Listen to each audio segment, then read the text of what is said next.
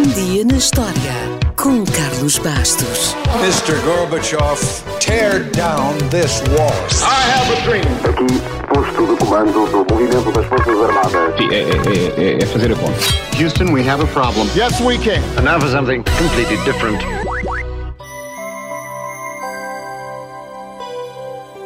Talvez não saiba, mas o álbum Thriller não foi o único trabalho de Michael Jackson lançado em novembro de mil novecentos e oitenta e dois. Algumas semanas antes de Thriller chegar às lojas, uma editora concorrente lançou um álbum com Michael Jackson a ler a história de E T, o extraterrestre. A promoção do álbum, que contou com posters de Michael Jackson ao lado de E T, irritou a C B S, que não queria dividir a atenção com ninguém. Os processos judiciais vieram logo a seguir. Afinal, isto foi nos Estados Unidos. Mas ambos os álbuns acabaram por ganhar Grammys no ano seguinte. No entanto, não há comparação possível.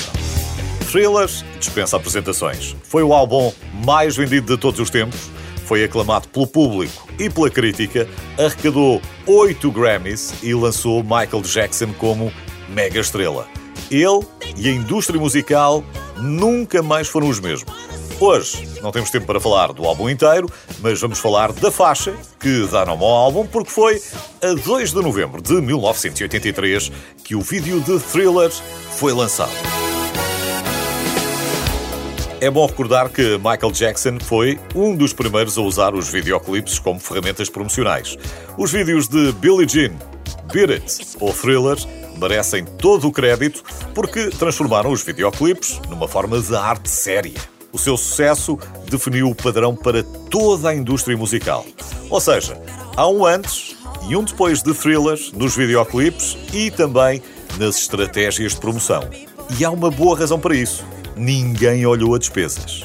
John Landis, o realizador de Um Lobisomem Americano em Londres, foi o escolhido, por razões óbvias, para ficar à frente do projeto e criou um filme de terror musical com quase catorze minutos. O vídeo foi o mais caro na altura. Custou meio milhão de dólares, uma quantia impensável para um vídeo musical nos anos oitenta. Só que a editora não queria pagar e a M T V tinha uma política de nunca pagar por videoclipes. A solução engenhosa foi esta. Fizeram um making-of de quarenta e cinco minutos de Thriller e conseguiram que a M T V e uma distribuidora pagassem duzentos e cinquenta mil dólares cada uma pelos direitos de exibição do making-of e não do videoclipe. Ainda assim, poderíamos pensar, como é que a M T V iria passar um videoclipe de catorze minutos? A verdade é que passou. Aliás, no auge da popularidade da música, a M T V exibia o vídeo de Thriller duas vezes por hora. De entre as personagens que entraram no vídeo, vale a pena destacar Ola Ray, a atriz que fez namorada de Michael. Ola foi Miss Junho da Playboy, em mil novecentos e oitenta, e teve a sorte de, nessa altura, dizer que um dos seus artistas favoritos era Michael Jackson. Três anos depois, alguém se lembrou da entrevista e pronto, saiu-lhe a sorte grande. Curiosamente, outra estrela bem mais famosa e que dançava muito melhor, também esteve quase para entrar no vídeo de Thriller. Sabe quem? A lenda de Hollywood, Fred Astaire. Fred Astaire era um grande fã da dança de Michael Jackson e o próprio Michael ensinou Fred Astaire a fazer o moonwalk durante o ensaio nas gravações.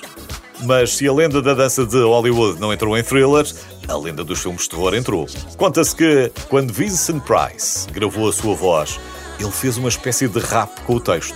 Infelizmente, essa parte não foi aproveitada e desapareceu. Vincent Price, que era um senhor, só precisou de dois takes para gravar o texto, mas fez um mau negócio.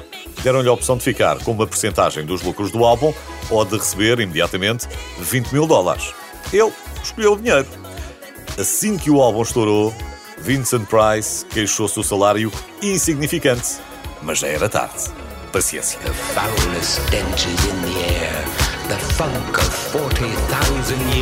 E para terminar, pense nisto. Pense que este mega sucesso esteve para se chamar, originalmente, Starlight. Felizmente, mudaram o nome porque Starlight até poderia ter tido algum sucesso, mas nunca seria tão assustador, nem nunca soaria tão bem como...